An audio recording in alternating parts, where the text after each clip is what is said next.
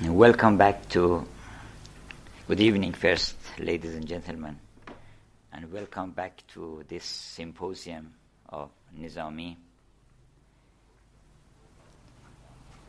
who is called by Iranians, he has been entitled or given the epithet of Hakim. Hakim is not philosopher, it means, hikmat means philosophy, but when philosophy is quite matured and is in harmony and good accord with the life of the person, he is no longer called philosopher, he is called Hakim. So Ferdowsi, the great epic poet, is called Hakim. Nizami is called Hakim because they knew philosophy well and theosophy well. But their philosophy is mixed with illumination, and uh, they have their reason and intuition mixed together, and they are well-matured and well-seasoned philosopher, in the words of Shakespeare. Nizami, though he is not a dramatist in the modern sense of the word, in the Western sense of the word, but he is truly a great dramatist because he has written some stories which can very easily be adjusted to dramas. Scene by scene you can follow the stories, and it is uh, it has all the elements of a good drama. First of all, he has he chooses a theme, a main theme, and develops the theme through his characters and dialogues, and he usually keeps the unity of theme. He doesn't uh, he doesn't follow even uh, subordinate themes, uh, except uh, when the main theme is quite dominant. Actually, his Khosrow and Shirin and Leili and Majnun, the second and third of the quintet, have been turned into drama and uh, performed in Tehran. And uh, a great Iranian scholar who was also a statesman, Ali Asghar Hikmat, who was recently minister before the revolution. He was minister of foreign affairs in Iran, and he was ambassador to many countries. He has made, made a full comparison between Nizami and Shakespeare in his tragedies, the tragedy of Khosrow Shirin and Leili and Majnun, with um, concentration on Leili and Majnun. It's a book, you know? Yes, he has actually, this is a book, a comparative study of Leili and Majnun and, Khos- and uh, Romeo and Juliet. And Doctor Nas has also written and uh, given a paper in a collection of his papers. What was the name of that book? Uh, Terry showed me today that uh, in a collection of the papers by Doctor Nas, he has uh, given some information about uh, dramatic aspects and philosophical aspects of uh, Nizami. And he says that his Khosrow Shirin and Leili and Majnun and his other works like these seven portraits has had uh, influence on uh, European romantic poets like uh, Wordsworth, Shelley, Byron, Byron as, and uh, one of his works actually has been mm, performed in the form of uh, opera and a, comed- a comedy. So he, in, in creating the setting of the story, is so great a master of uh, painting the setting that you even don't need to see anything. You can just imagine through his words. It is said that he has a great maison, a great, uh, he is a great tailor, for for everything. He is the great tailor of the sun. So many different clothing, I mean imagery, images for the sun, images for the moon. There is no end to it. Actually, one of the great uh, followers of Nizami says, Khayyat Qabay Mah Khurshid. He is a tailor of the clothing of sun and moon. Now I hope that uh, these uh, seven domes, I mean the stories of these seven domes, would attract the interest of some Iranians as well as European conductors, I mean not conductors, uh, producers, uh, to turn it into films as well as drama. Well, we came to the story of, we finished the story of the Black Dome, and we said that black is a symbol of God, and uh, because uh, when he is totally absent and he is totally hidden, that aspect of hiddenness in God is shown by color black. And that is why black is the color of secrets. And death, which is the greatest secret, is resem- is expressed by color black. Now out of this black, on Sunday, we have the, the first day of creation. And the Nizami tells another story of a king in Iraq, in Iraq, who is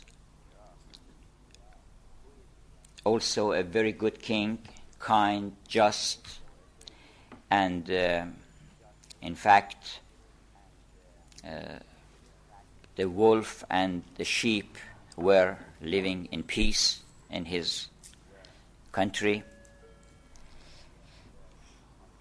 And uh, but uh, you know, this is the conflict. Immediately when he opens the story, there is a conflict, because there, if there is no conflict, there is no story. Even in true life, if there is no conflict, there is no life. See, we have to meet with certain conflicts.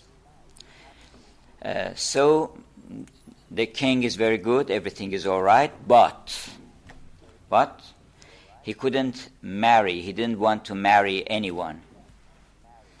And uh, because he had uh, consulted some astrologers, and they have seen his horoscope, and they had told him that if he gets married, then he would get into trouble. And uh, so he abstained completely from marriage, but uh, he replaced that by having some slave maids. He thought that at least I can have some slave maids to serve me and to be with me, to make love with them. But uh, in his court there was a hunchbacked crone, old woman. This one, this one, this one is for women. Uh, yes. Maid slaves, which was very common in those days. Uh, they just bought slaves, both of men and women. So this lady, whenever the king brought a new maid for him, for himself, he tempted them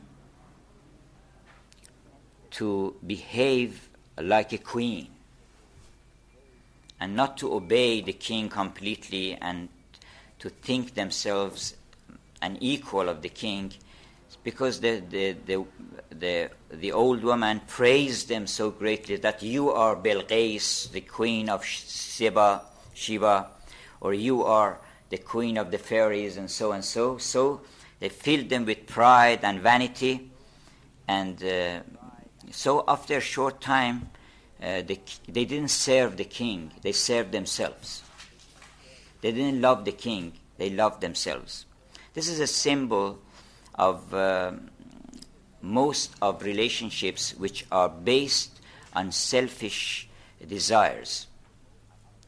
So After a few days, the king sold the maid and then bought another one. So he was called the slave seller king. They called him Padishah Kaniz Furush, because constantly he, is, he sold uh, maids. One day, a person who was a, a great dealer in maids, in maid slaves, happened to come to the city, and then they informed the king that such and such dealer has come, and he has brought a very exceptional maid with him, which is very strange, because she is the most beautiful, but she is the cheapest of all. She is, she is a queen, really, and she is and in every respect, in behavior, in knowledge, in art. She is a good player, a painter. Everything is perfect, has all the virtues, all the merits, but uh, so cheap. And then the king was interested to see her. Please.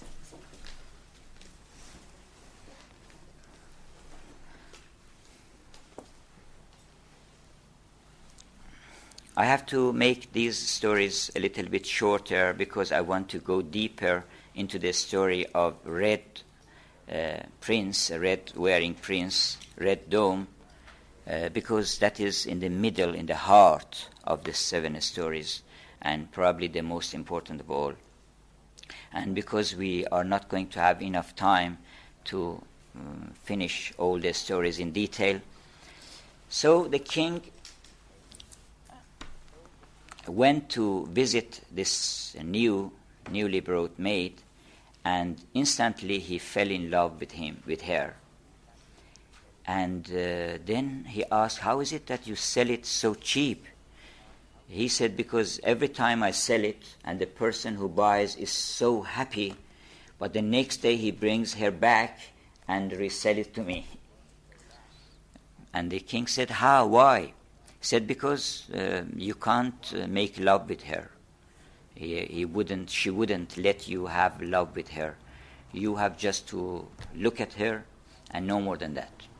And if you try to force her, she would destroy herself, she would kill herself, and then you won't uh, consent, you won't uh, like it. So the king thought a little bit, but they said, "Okay, I will content myself by just uh, with just looking at her and have her. She is like an angel. It's good to have her around the house." But this time, the lady, when that uh, old uh, witch, the weird, one of the weird sisters of Macbeth, actually was in the court.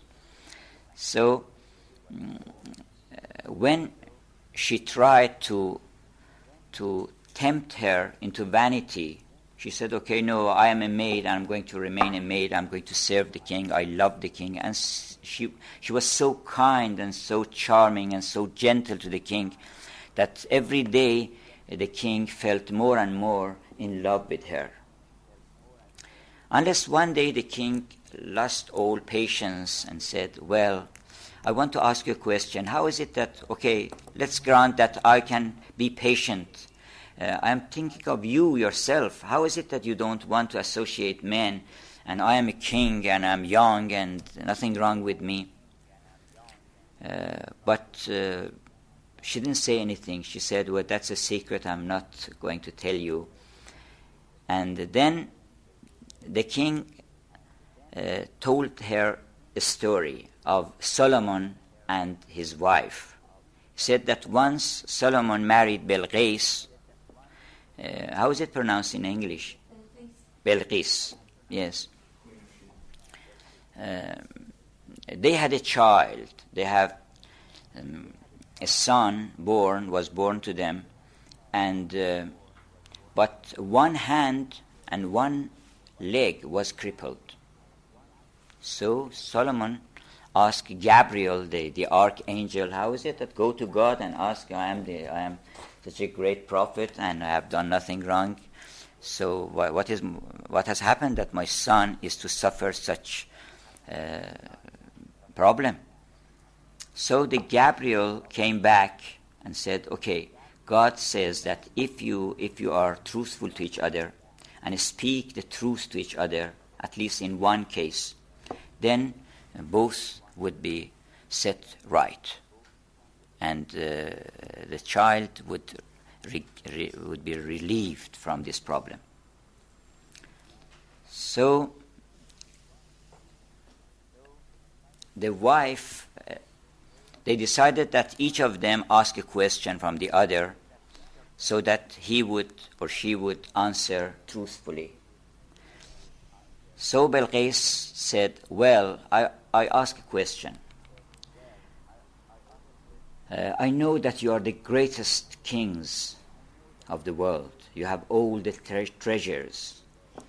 And you are the richest man in the world. And even this, this, the stones are gold in your country. But uh, are you still expecting anyone to bring you gifts, and uh, do you want still something more? Well, Solomon said, well, I can't deny the truth. Yes, every time any person comes into my court, I just look at his hand whether he has brought something or not. See, this is one of the characteristics of man, you see. So he said, immediately the hand of the child was relieved, was all right. And then he said, okay, now I ask you a question. Look at me. I am a great king, young, and I have all the merits, the virtues. I love you. And But uh, tell me truthfully that uh, has it ever happened that you think of some other young man? Well, Belqis said, uh, I can't deny that although I love you so much and you are so great and uh, nothing wrong with you and I expect nothing more from you, but still I can't, I am not free from base desires when I find, when I happen to see a good young man. So the other, I mean part, the other limb was set aright. So in this way the king wanted to say, Uh, to the maid, that if you tell me the truth and I tell you the truth, then uh, that uh, our problem would be solved. So they do that. I don't go into details, but they do that, and the the king uh, explains why he couldn't marry, and uh, sh- she explains why uh, she abstains from associating men, because uh, she also was under a spell that if she marries and gets uh, and give, gives birth to a child, she would die. And she said that this has been repeated in our um, family, so I am afraid of doing that. And then uh, just by telling the truth, the spell is broken, and then they get married and uh, live happy ever after. The next story, I make it as brief as possible, is the story of a, a young person who is a very good person. He is virtuous. He is he is so good, actually, that he is called Beshre Parhizgar. His name was Beshre. Parhizgar means the abstaining or the pious or the virtuous Besh, and everybody called him the virtuous Besh. So he happened to, one day when he was passing in the street, uh, the wind happened to raise the veil of a lady, and she saw the, such a beautiful face, a moon, a sun, as Nizami says, and um, then he falls in love with her. But uh, he knew that uh, she belongs to someone else, because her her clothing and dresses uh, showed that she was married. There were certain signs in those days that you could easily say whether a lady is married or not. So she just closed his eyes and told to himself, okay, it is not lawful, it is forbidden. You shouldn't uh, covet others' uh, belongings. So, but he was so depressed, and she was she was so um, passionate about her that uh, she thought it would be better to take a journey to a shrine, to a holy shrine somewhere, so that God would help her, help him. So he happens to find a friend on the way.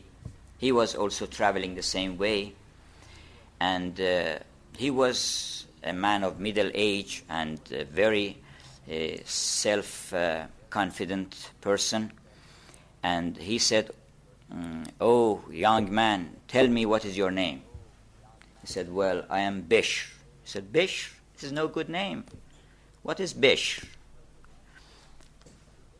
Uh, the young man said, "Well, what is your name?" He said, "Well, my name is Malicha, the learned man.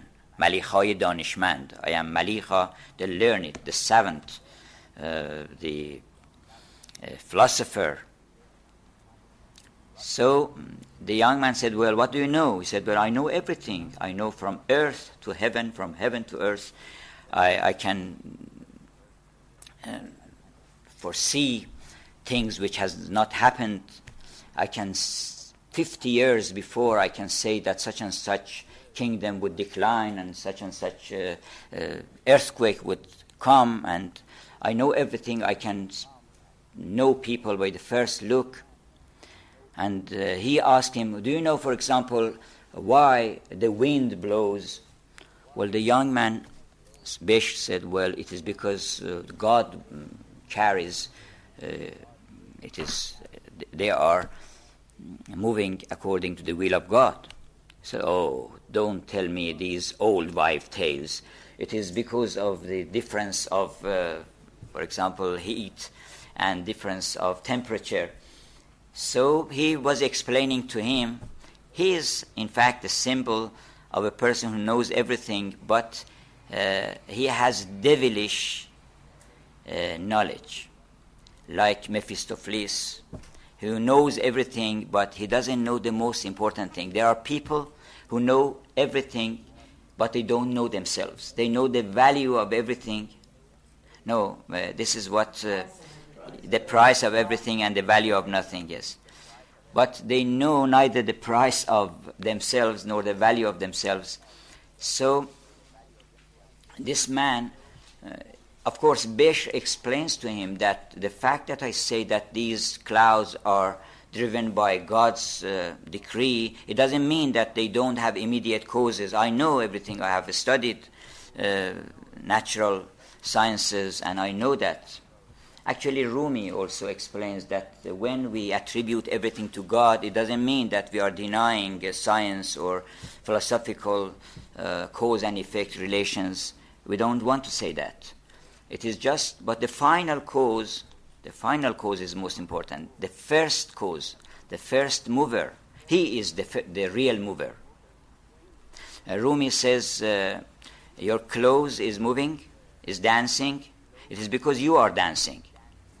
Otherwise, your clothes wouldn't dancing.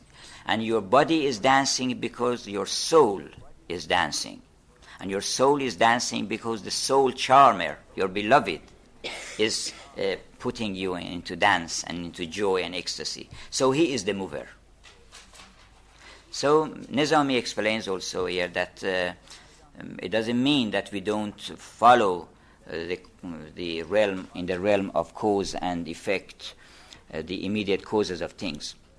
So Bish has no more discussion with him, and they go on until they come to a big vat in, in the wilderness.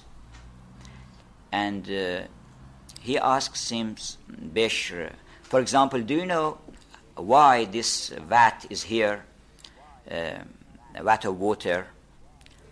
Uh, Bish said, well, I think that some good person has put it here and has uh, put some water in it so that people who would pass by or birds could make use of it. I said, well, oh, simple-minded person, it is not for that. It is because the hunters would hide behind it, and then they would shoot the uh, deers and gazelles and other mm, beasts of prey uh, to for themselves. That's why. Now I am going to um, bathe, uh, to wash myself in this vat. So Besh said, well, don't do that, because this is just uh, drinking water. Somebody might, might pass, pass by, and if you go into it, it would stink, and it wouldn't. Uh, it is not good to do that. It is not fair to do that. He said, no, no, I, I have to do it, and then, because it's so hot, so he disclosed himself, undressed, and jumped into the uh, vat. But it happened that it wasn't a vat. It was a very deep, deep well, and somebody had put this vat just at the at the opening of the well so that uh, it wouldn't be filled by sand or uh, in, in, in the storms. So he went down the well and then was drowned and didn't come up. So for, for some time, Bish waited and waited and waited, but... Mm, Then he looked into the vat and saw that there is no one in the vat, and it's not water, but it is down deep. It seems to be some water.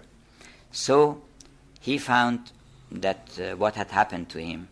So all his clothing and much jewels and treasury and money and gold had been left for him. So he thought, what can I do now? So he thought that it's better that I dispense with my journey and come back to the city, come back to the city and uh, find a person, I know his name, find a person and give back th- such great wealth to his children or to his wife. So he went back to the city, and after a long time he could finally find Uh, the address of the person, and went to his house and knocked at the door. A lady opened the door, but she was veiled. And then he told him, is that Malika's house? He said, yes. She said, yes. Come in. And then, what news you have from her husband? And then she started to to complain about her husband, that she was such a he is such a cruel person. He is a devil. I wish he w- he had died. And then he was cursing all the time. So he said, I don't know that, but I have brought whatever has been left to me. Uh, this is what has happened. And so the lady unveiled herself, and Besh saw that she was, she was actually the lady she had fallen in love. And the Nizami wants to say that uh, if you abstain from unlawful, the same thing and better than that would come to you lawfully. It is not necessary that you do anything unlawful. Just uh, be noble and do according to the will of God, and then whatever you wish would come to you in a, in a much better situation. But now, of course, every time he explains uh, about uh, the qualities of their of green and yellow, I will maybe tomorrow I will explain a little bit more about these colors. And also, I'm going. I have asked a friend of mine um, to come here with his uh, zarb or Persian tombak to show you how the rhythm of Nizami, um, of these five five works goes, and how you can dance with them. Well, naf hafte magar se shanbeh bud. Then it comes to the to Tuesday. He says it was the navel. Yes, it was the navel of the day. Uh, this, these were the two were Sunday and Monday. Now we are Tuesday. On Tuesday, he says, Ruzi az ruzhay day mahi, one cold December night. One cold December night. He, uh, which was, uh, sorry, one cold December day, which was short. Because it was winter, And winter is a good time because the nights are long and it is a good time for telling stories. So he says that Bahram, dressed, all dressed in red, he went to the dome of the red, uh, of the lady from Russia who was uh, in the red dome palace. Nizami says, as degar roz haftean beh bud. This Tuesday was the best day of the week because it is just in the middle of the week, because it's the navel of the week. Because uh, in Persian we start from Shanbe, Yekshanbe, Doshanbe, and Seshanbe is in the middle. So in this uh, dome, the lady of the dome from Russia tells her a very strange story of a prince who was dressed also in red. He says that there was a king in Russia who was a very good king. Usually uh, Nizami gives good virtues and merits to the kings.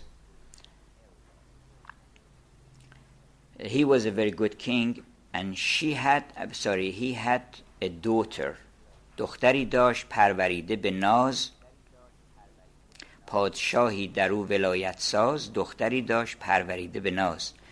She had a very beautiful daughter who had been brought up in love and in caressing and in uh,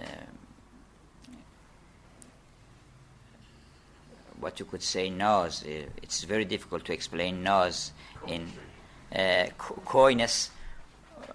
No, he was pampered. No, of course not actually pampered. Parvaride be naz. Actually, he was brought up in an atmosphere of constantly being loved. This is what he means. Yes. Yeah. So Zuhre-i dil ze mushtari burde, shekar o sham pish o murde. I just recite a some lines so that you see how the the, the imagery and the music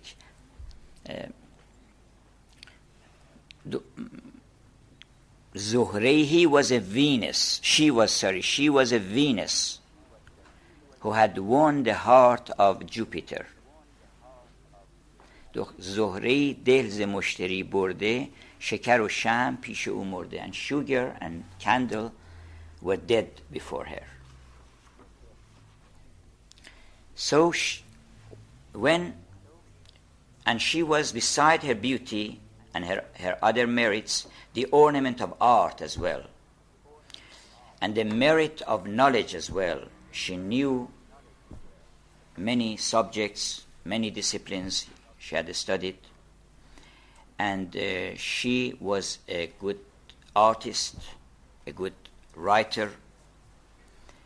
So when she found herself no equal, she didn't allow anyone to propose even to her easily. So she ordered her, his father, she wanted his father to build a castle outside the city on a very high mountain.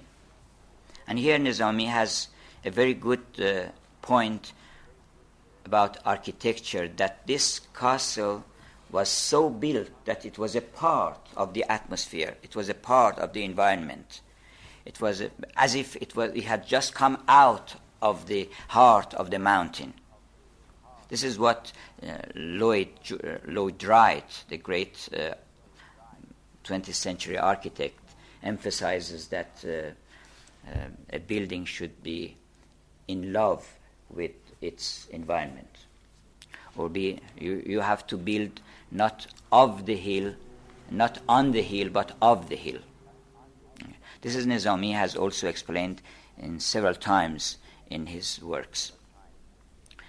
So that castle uh, had a winding way, very difficult, and he had put some spells, very dangerous spells, for any unaware passerby, and uh, when they passed, they had to uh, to be very careful not to be killed by some uh, statues which would cut their head off with a sword.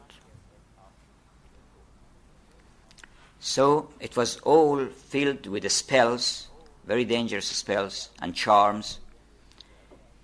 And then he painted his own face, his own body, a full portrait of herself.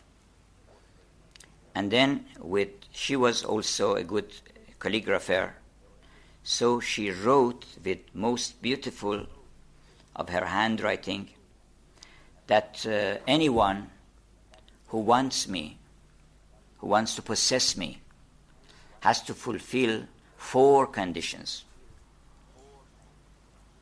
First, the proposer has to be a person of good repute, of nobility, and uh, of good descent. There was a discussion somewhere about descent. They asked someone, well, who, who, who are you? And what are your, your predecessors? He said, well, I don't know, but we have been descending for centuries. So he must be a person who had been descending for centuries with good name and good repute. This is the first. In fact, let me tell you that this lady has um, uh, a dual symbolism with her. First of all, she is the symbol of God. She is the symbol of God because God has painted his picture and has put it on the gate of every atom of the world, and uh, so that you can propose. But you have to fulfill certain conditions before you could get here.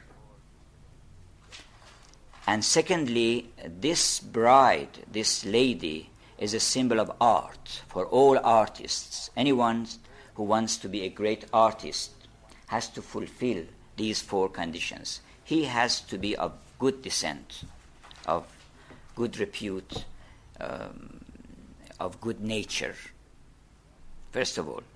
And then he has to break the spells, the spells on the way. And thirdly, he has to find, because the castle seemed to have no door, no gate. You went to the uh, to the castle, and then you turned around and you couldn't find any door to to to enter.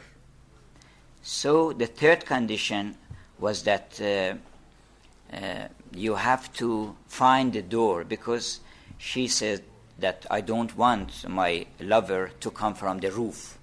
He has to come from the door, means meaning on the right path. See, there are many artists who just want to jump into the uh, castle. Uh, they don't want to find the way, to find the door. She, he has to find the door. And then, when he has done the three, he has to go back to the city, to my father's court, and then I'll come there, and then I'll ask him certain questions, but not in words, in action. And then if he fulfills all conditions, then I would be here. I would be, I would belong to him. So he finished the picture and the conditions, and then gave it to one of his servants and said, well, okay, rise up and take this to the uh, gate of the city, over the gate of the city, hang it, so that anyone who might be interested, okay, Come, come along. So thousands of young lovers, but they were not true lovers. They didn't want to fulfill the conditions. They just wanted to possess the lady. So their heads were cut off on the way. Some of them could do one or two of the conditions, but in the third one, they were stopped. So all around the castle, there was a wall of heads of the lovers, hundreds and thousands of heads. It was a wall all made of heads. You see, let me recite a poem from Hafiz to see how Hafiz, in one single uh, bait, in two lines, has uh, uh, has given you the the essence, the gist of the story. در زلف چون کمندش ای دل مپیچ کانجا سرها بریده بینی بی جرم و بی جنایت. He says, beware of this lady of mine. Don't go to her, because in that country you will see thousands of heads cut off without any crime, without doing anything wrong. کمندش ای دل مپیچ کانجا سرها بریده بینی بی جرم و بی جنایت. Rumi also has a story where three lovers go to China to propose to the prince of China, princess of China, and then somebody takes them to a valley and shows the head of people who had lost their life in that way. And they say, will you still uh, be uh, interested to propose or not? So, but they proceeded, and two of them uh, did not succeed, but one of them finally succeeded to get uh, the princess of China. The princess of China is also uh, God. In it's also Puccini's Turandot. It's also Puccini's Turandot. Yes, yeah. Yeah, yeah. Or maybe you could say the fairy queen of Spenser in... Yes, he can also, although he represents uh, the queen as well, the Queen Elizabeth, but he is a uh, symbol of ideal beauty for whom everything is to be sacrificed. And you have to be a great hero, a champion, before you, and of great nobility, before you could, uh, you have to do service. So, but one day, nobody succeeded, but one day, a prince. Prince is a symbol of a person who knows that his father was Adam. Whenever in Persian literature you come to the word prince, Shahzadeh, it means a person of great nobility, a person who knows that his father was the king of heavens, and then he was uh, the king, uh, he was the deputy of God on earth. And... Uh, This is called a prince. So a prince happened to pass by. He was uh, intent to go for hunting. Hunting means you are just uh, round, uh, I mean, turning around you, and you are uh, bewildered in the wilderness of the world, and you don't know. You are just going this way and that way. You are you are after something to prey, to, to hunt. But suddenly you come somewhere, and then you stop. You stop from being distracted, going on distracted ways. You stop somewhere. Avicenna, in his philosophy, says the beginning of Sufism, the beginning of traveling is stopping. You have to stop first before you could start traveling. You have to stop going this way and that way all the time. So, there are many references by Rumi, uh, also in the same story of those pr- three princes who were after the princess of China. They are also sent by their father to travel around the world. They get some money and some horse, and then they say, well, we will go around the, house, the, the, the world, to see the world. So they are just, uh, they don't know where to go. They they may go anywhere. But they happen to find a picture. This picture is actually God's uh, manifestation. They they stop. They go to a castle, and then they see the picture of that lady of China. And then they stop. And then they start. Now they don't go this way and that way. They just straightly go to to China. They wouldn't go anywhere else. Hafiz says, تا دل هرزگرد من رفت به چین زلف او. My, uh, my heart my frenzied heart, my infatuated heart. So uh, he has, has made a travel to China from which he would never return. So this prince also comes to the picture. He says, oh, what a wonderful lady, but there is a dragon of four conditions below it. He says that, well, um, the thorn, I mean the flower is with a thorn, and uh, it is with uh, uh, the poison of the snake is hanging from his uh, from the picture. So he thought for a time what he can do, but he finally th- thought that he cannot dispense with the lady, and he has to find some way to find to get her. But he doesn't just uh, enter the road to the to the castle. He asks this way and that way, who is a person who knows, who is a great artist. Actually, Nizami uh, uses the word honarmand. He is looking after someone to guide him. Uh, his definition of an artist. What is who is an artist? Devbandi. An artist is a person who puts all demons and devils in, in jail, in chain. And then he associates with angels. Devbandi, ferishte peyvandi. He is an artist. So he hears of an artist who has enchained all uh, devils, and he has uh, associated with angels. So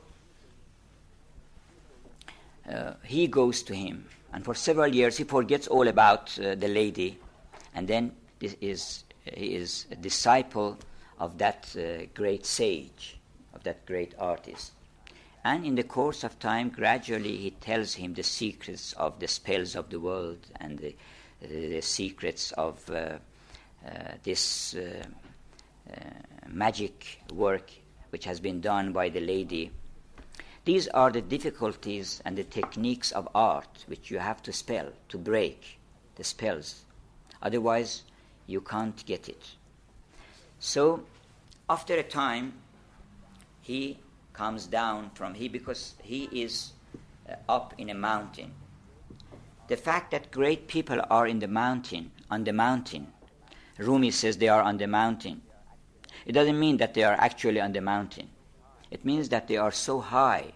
Rumi says they might be sitting at your side, but they are on the mountain. They are so high, so in a lofty place. اینکه گویند اولیا در کوه روند پیش خلق ایشان فراز صد کهند. If you have heard that the saints uh, usually go to the mountains, uh, it means that when they are sitting beside you and they are with the people, at that same time they are on the mountain.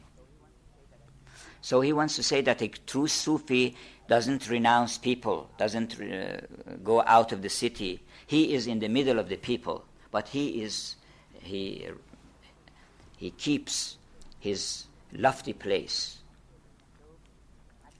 So actually, Nizami in one in one line, in, in two lines actually, in a couplet, he has summed up the story of the Conference of Birds here.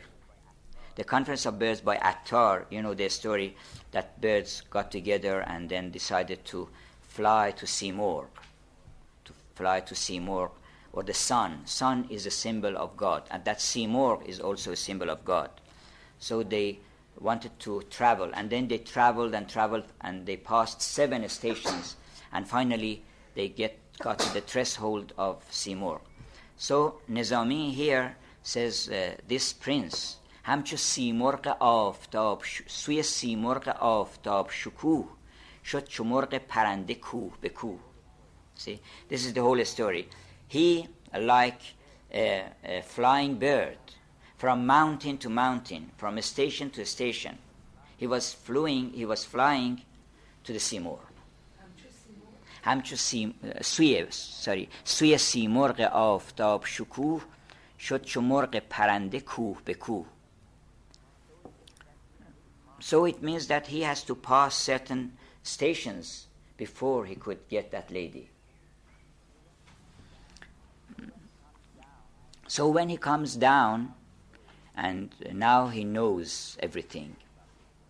He knows about the spells, he knows about the questions. The, there are secret questions which are not in words. Every day, every morning when you get up, thousands of questions are put to you. You have to answer.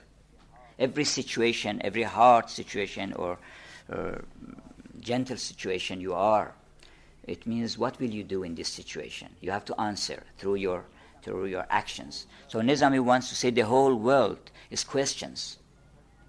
Questions. Every person sitting in front of you is a question. Uh, and everything that happens is a question. They are constantly put to test in this world, whether you are angry or not, whether somebody comes and insults you all of a sudden. This is a test. They want to know whether you will uh, be patient or not. If you can keep your head when all about you are losing theirs and blaming it on you, then you will uh, pass your A-level. Yes. So uh, the prince comes down and says, well, I am not going to serve myself. I am going to revenge these hundreds of heads which had been cut off. I'm not going to work for myself. And when you are not working for yourself, uh, the passion and the force, the spiritual force of others support you for what you are going to do.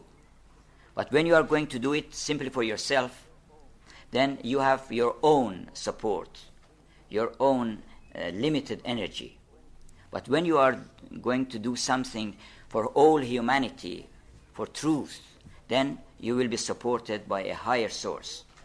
So he says, گفت رنج از برای خود نبرم بلکه خونخواه صد هزار سرم. I am um, going to revenge um, hundred thousands of heads. Because one great artist, when he succeeds, he actually he revenges all who had failed. So, at first, uh, he s- breaks the spells on the way by reciting certain verses and certain words, magic words. And then he goes to the castle, to the A fort, actually, it was a fort with uh, towers.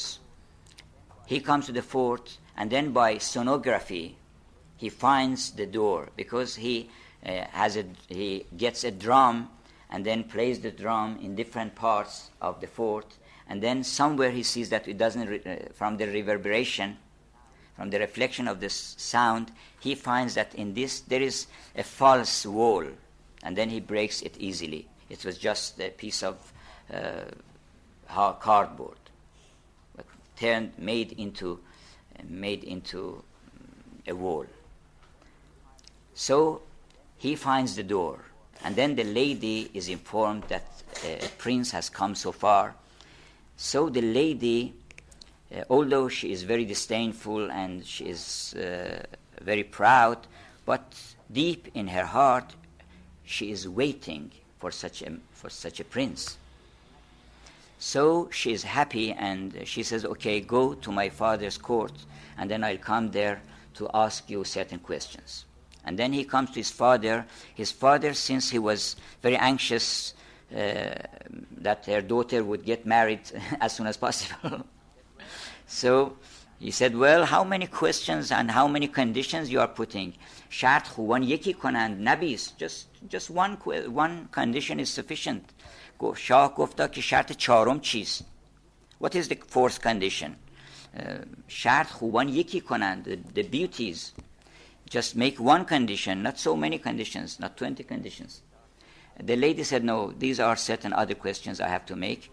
And then she goes behind the curtain, because this we are in veil, and there are questions from behind the curtain coming to us.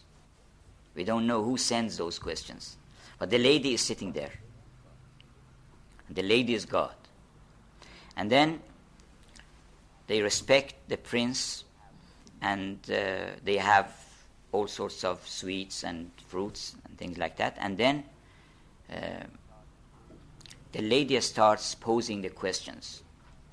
he just takes two small pearls from her earring, two very small ones, and sends it to the, the prince through a servant. And then says, well, okay, take it to the prince and say, answer this question. The prince looks at the two pearls, small pearls, and adds three pearls of exactly the same size to make it five, and then sends it back. And this is the answer. And then the lady behind the curtain says, well, he is right. And then there is uh, just uh, a sign of uh, happiness, sounds, a cry of happiness. He sh- she shouts for joy. And, uh, and then the lady crushes the, the the five pearls and turns them into powder and mix it with sugar, and the, the sugar and the pearl are mixed together into powder, so that you could every little bit, every atom of the pearl was mixed with the every atom of sugar. So he sends it to the prince and says, okay, answer this question. And then uh, the prince asks for a cup of tea, uh, sorry, a cup of milk, and then puts the powder uh, in the milk and then stirs it with a spoon and then sends it back. The lady again finds that it is all right. He has got the question and rightly answered. And then she drinks uh, the the milk and then weighs the remaining uh, at the I mean the re- the remaining uh, which was re- the residue, which was pearl, and weighed it, and so that it was exactly the same uh, of the same weight. Nothing has been uh, has been taken from it. She has just uh, drunk the milk together with sugar, because the sugar was melted and uh, the, the the pearl wasn't. So at this time the lady took just one ring from her finger and sent it sent it to the prince. The prince put it in her finger in his finger and said, this is the answer. And then, at this time, the prince got one exceptional pearl, which was the worth of a country, which was like Gawhar Shab Charaq, which would, which could turn the night into day out of its brilliance, and sent it to the lady. And then the lady looked at it and uh, found one pearl of exactly the same quality and the same beauty and the same size, and then send it back to the prince and said, okay, now you answer this question. The prince just asks for a blue bead. You know, in Persia, I think maybe in other parts of the world as well, in order to avert evil eye, they use blue beads. Uh, they just add one blue bead to their necklace. So he sends it back, and then all is finished. And the girl said, okay, ما که دانا شدیم و دانا دوست دانش ما به زیر دانش اوست. I am, uh, I considered myself a witty and knowledgeable, uh, learned girl, but my knowledge is below his knowledge. And this prince is actually perfect, and uh, I declare my acceptance. So the king becomes very happy and says, well, okay, but tell me, please, what has happened? What did you say, and what did he answer? And the girl explained that uh, when I sent him two small pearls, I said that this life, what is this worth? It is just two two days. The whole life is no more than two days. or a few hours. Some, some say a few hours, some say two days. In Persian literature, uh, it is either two days or five days. مگر این پنج روزه دریابی. It's just five days or two days. So I told him, what is this life worth when it is so short and so small and it is no more than two? And then he added three and said, well, make it five. It doesn't make any difference. Uh, it is not the length of life, but it is the quality of life which is important. So um, whether it is two or three, whether you live for one hundred or ten years, it is all the same. It's all short. And then I mixed and uh, grounded, uh, sorry, uh, I ground uh, with sugar those pills to say that every moment of our life is mixed with our desires, with our passions, with our base desires. What can we do? That um, every moment we are, uh, we have these attachments and the sweetness of this sugar of the world um, attracts us, and we cannot separate it from our life. He says that milk, milk is a symbol of uh, Gnosticism, Gnostic knowledge, of spiritual knowledge. Milk is uh, is actually a symbol. When we say he was nourished by milk, it means he was he received some illumination, and he has some spiritual uh, revelations. So he says that if you mix it with the spiritual uh, knowledge, then you can have all the sweetness of life without those, uh, it is just completely separated from your life, and it belongs to your eternity, not to your transient part. See, because when that sweetness comes to your eternal part, uh, then it is yours. But when it is to your uh, mortal life, then it is not yours, because it it vanishes after time. So uh, the lady said, then I, I send him a ring that uh, I am I propose I propose to him, and uh, he returned. He just accepted it, that I accept.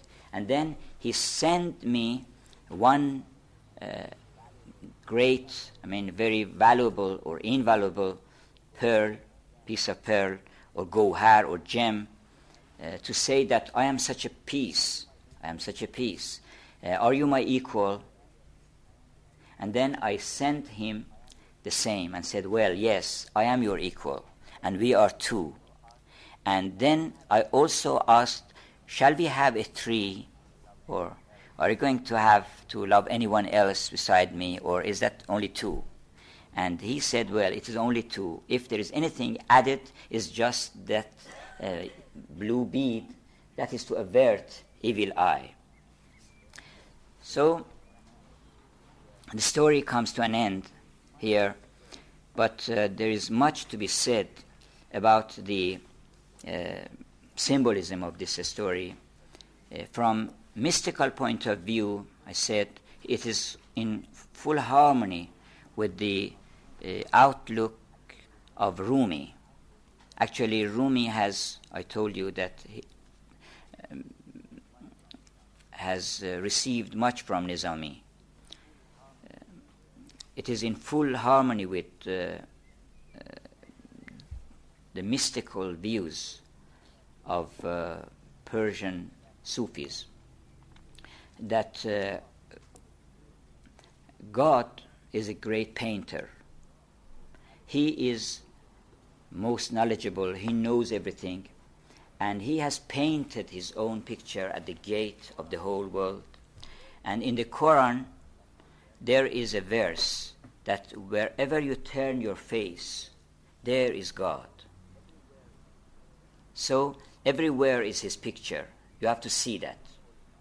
And if you don't see, you don't fall in love.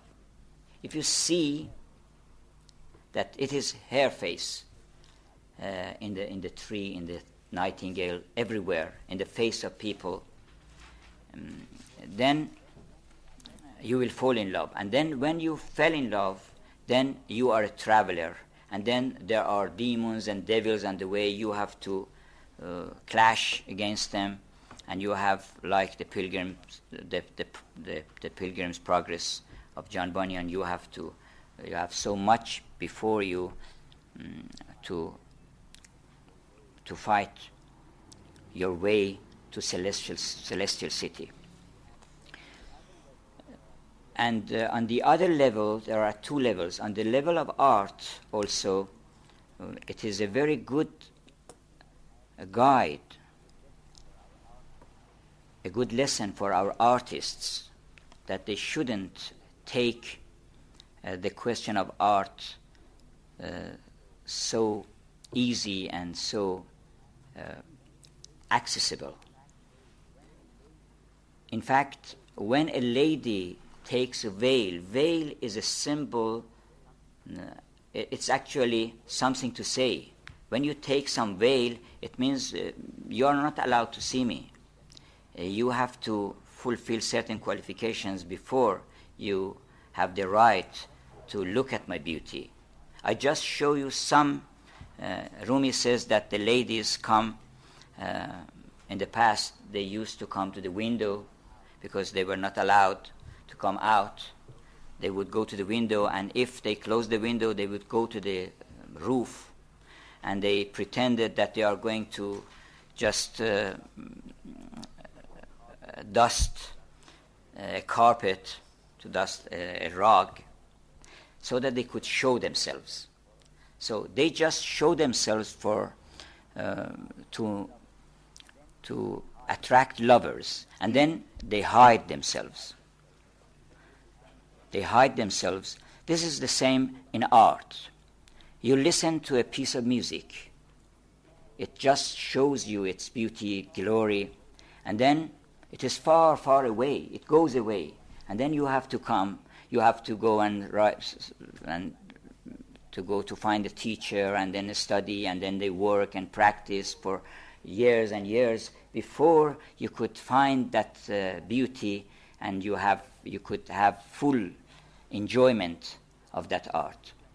So there are references in the texture of the uh, poetry of Nizami that he really means uh, that um, if you want to achieve greatness, you have to work hard, and no greatness uh, can be achieved uh, by just uh, uh, claiming. And uh, I am reminded of a, a piece, I mean, a quotation by, think I think it is William Hazlitt, that uh, some. It's just like what Shakespeare says, that uh, some people, very few people, are born great. Very few people are born great, and very few few people are ready to take all the sufferings of achieving greatness, because it takes years and years and dedication, and you have to sacrifice many things, many things before you could achieve that. You have to abstain many things, actually, to be virtuous in the true sense of the word. Uh, then he says, so they, few people are ready to accept those sufferings, but everybody can satisfy his vanity by being a critic and say, well, yes, this is right and this is wrong.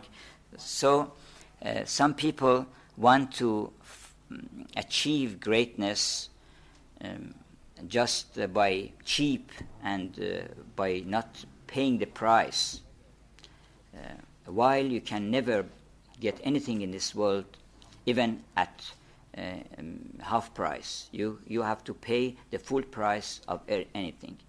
So what Nizami, in through his uh, rom- romances, wants to say is that uh, if you want to ha- to be happy, everything has its own price. If you want to achieve what you desire, you have to achieve it through the doors, the uh, proper doors. If you want to be happy, you want to create happiness. If you want to uh, achieve peace, you have to create peace. if you want to achieve greatness, you have to work hard. So he emphasizes constantly on this, uh,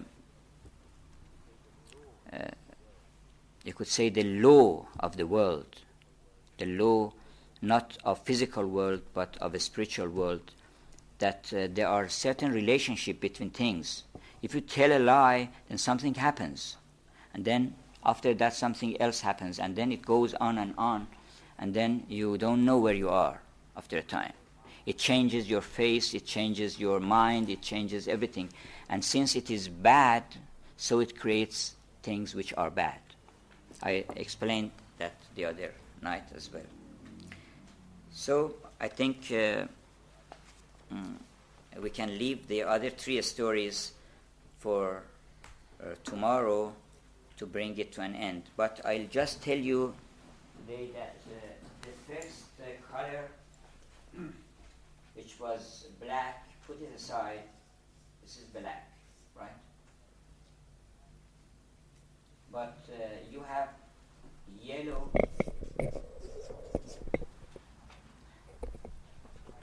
Somebody may create a composition of colors in the same order, yellow and then green,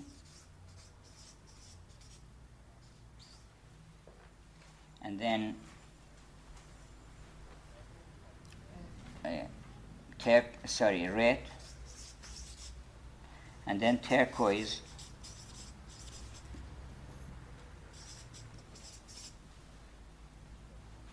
and brown, and then white. Yes, and then brown, and then white. So four of them are the four elements. Uh, this is water. This is fire, this is uh, this is the wind, this is the air, this is water, uh, this is uh, water, the four elements, and this is fire, and this is earth. Earth is black.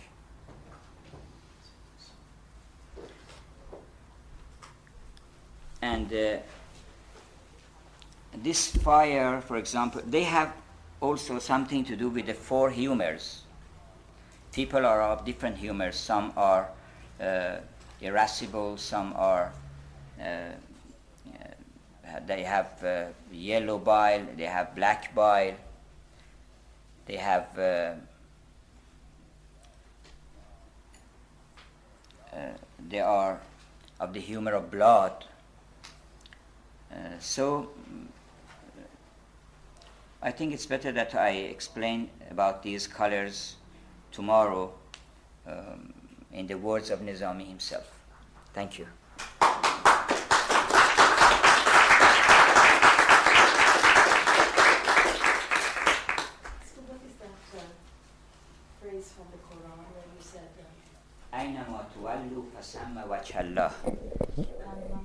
Wherever you tu- wherever you turn your face, you will see the face of God.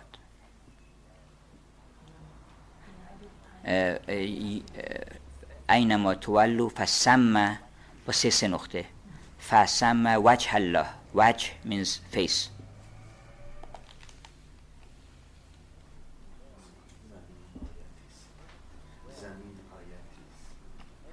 Well, everything has been called in the Quran just a sign of God. Or you could say a flesh, a guiding, something like this. The sun is a flesh. The, you're, you're going to sleep, you're dreaming. Your wife, your husband, they are all the signs of God. So, actually Muhyiddin says, when he says it's the sign of God, it is actually, uh, it actually means that it is God himself. Because, but they are afraid of telling the truth to for the public. Uh, Rumi very boldly says, Ust golo sabzo bagh bahar. He is the flower. He is the spring. He is the water. He is the running water. He is the bird. Ghair dar in bagh jahan hich nist. Because you cannot see but him in the whole world. But Hafiz says, when I look in the cup, when I look in, into the cup of the world, I see the face of God everywhere. And that is why I am constantly drunk, because every moment I am drinking from the, her beauty. ما در پیاله عکس رخ یار دیدیم. We have seen the face of our beloved in the cup. And that is the secret of our being in constant intoxication.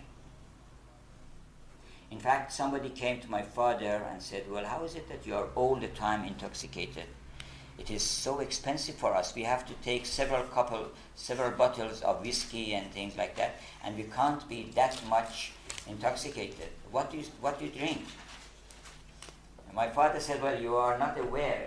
He recited the same poem by Hafiz. Ey bi khabar, thou art unaware of the secret of our intoxication. Because the best sort of intoxication, uh, actually the best sort of wine, is the wine which is put, poured into your eyes rather than into your mouth.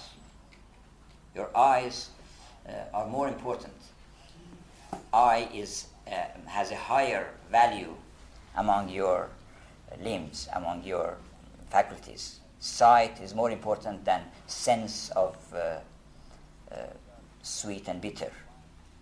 So there are two other kinds of wine, one poured into your ears, which is music, and one poured into your eyes, which is beauty,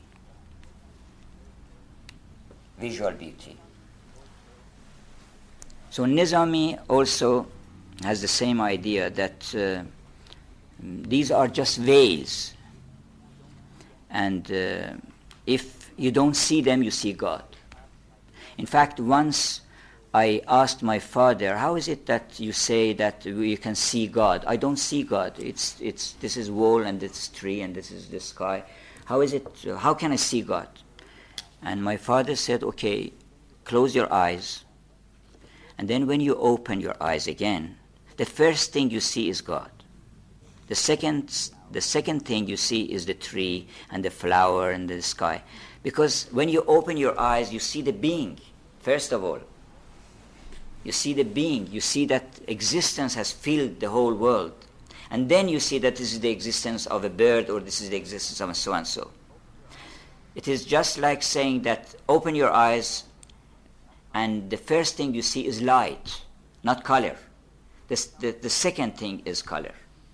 If somebody is blind and then they cure, they, they cure his blindness, and then they open his eyes, the first thing he sees is that he sees. It's not the colors. The first thing he says, oh, I see. What do you see? It doesn't mean what it is. I mean, it, does, it is not important what it is.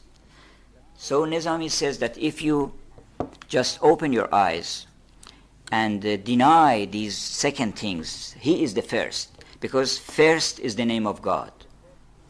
He is the first. So the first thing you see The first thing you see is God. The second thing is your own thought, the, your relation with that particular being. That is the name of that being.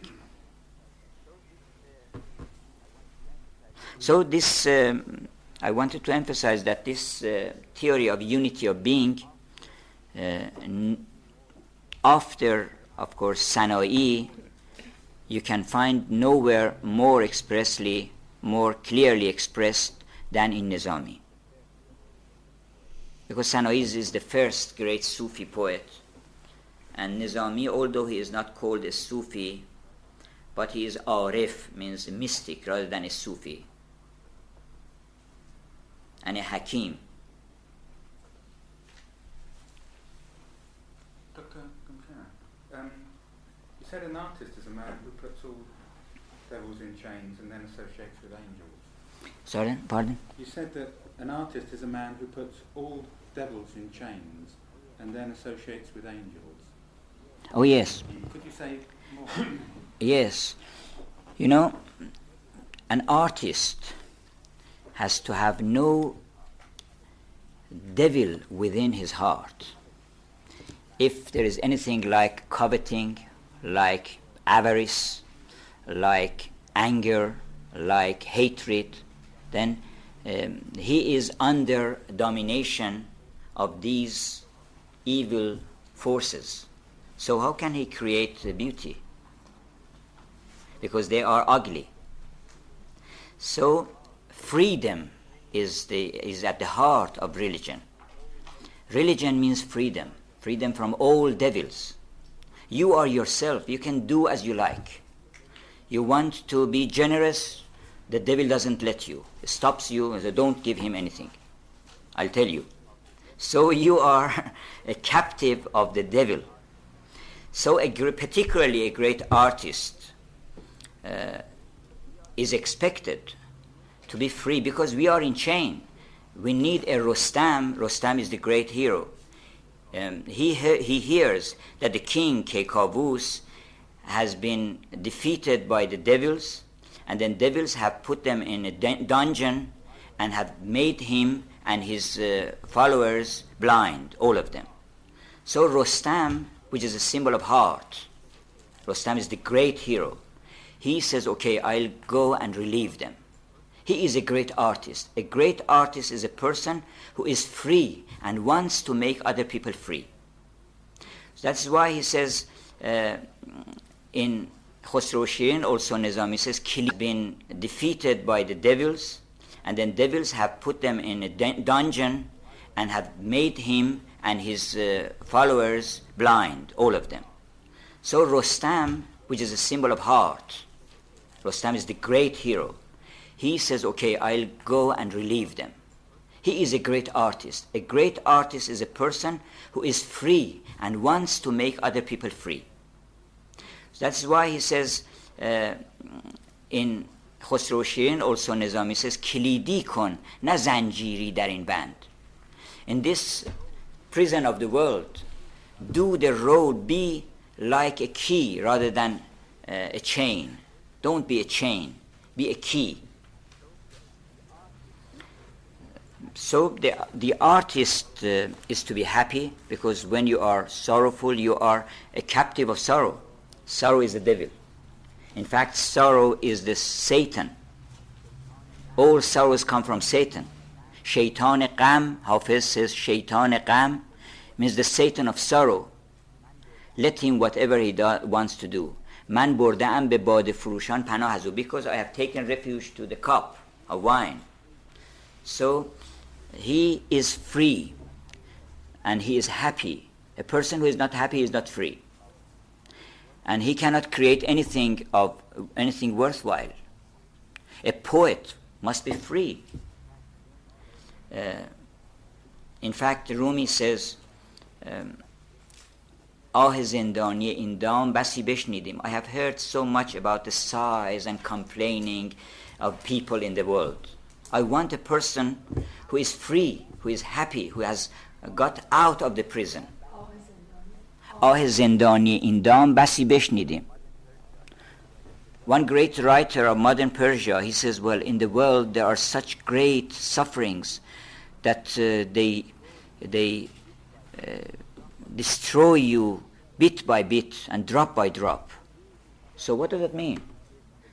And he himself is in the same, he is suffering from the same sorrows. So what what does he, he write anything? A person, for example, absurditism. Nizami attacks absurditism several times in his uh, quintet, that uh, don't uh, say that the world is absurd. A person who believes that the world is absurd and writes a play, why does he write it? He what what what do you want? What does he want to to say?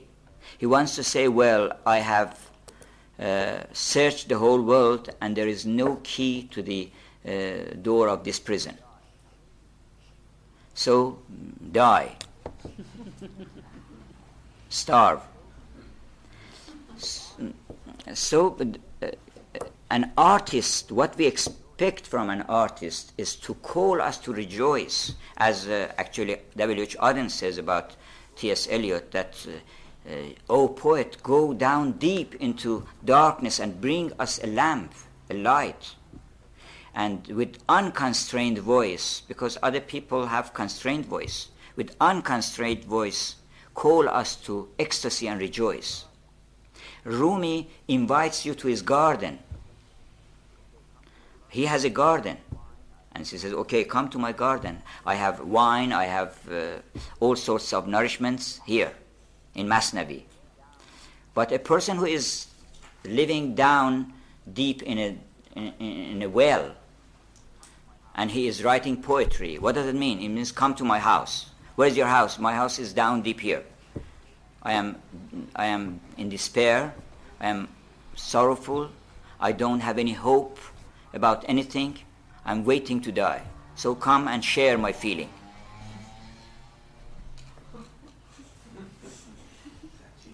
Well, Buddhism said life is suffering. I've never thought that was quite right. Life is ananda, it's bliss.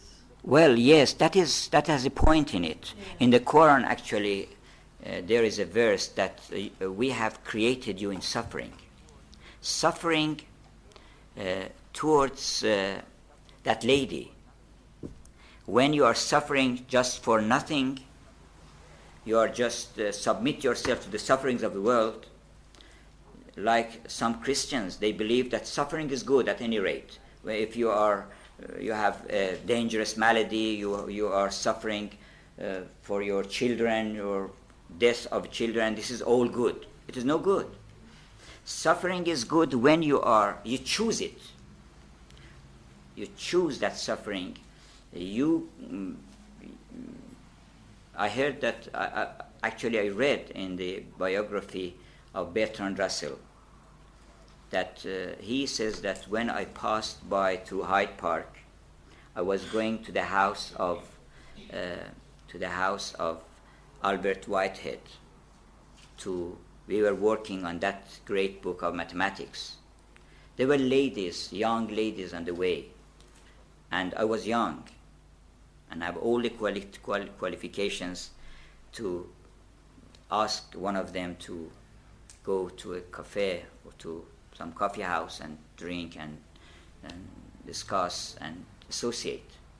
But I chose to go to the house of Whitehead because that is higher. So when you abstain, abstaining is no good. Abstain something for something which is higher. Then you can justify. So, so suffering, life is suffering. Uh, the, the, the verse of the Quran is very insightful. It says, Ya ayyuhal insan, innaka kadihun ila rabbika kadhan famulaqih. O man, you are trudging with suffering towards your God, and you will see him. See, that's the verse. You are trudging the steep way up to a mountain, but you are going to your Lord, and you are going to visit him, you are going to see him. So that suffering is justified. It is like the suffering you take for learning music. If you want to be beloved, you have to suffer. You can't attain that station, lofty station of belovedness without uh, sacrificing certain things. And sacrificing is suffering because you have to suffer the lack of certain things. When you go to help someone, you have to suffer. So, thank you very much for listening to...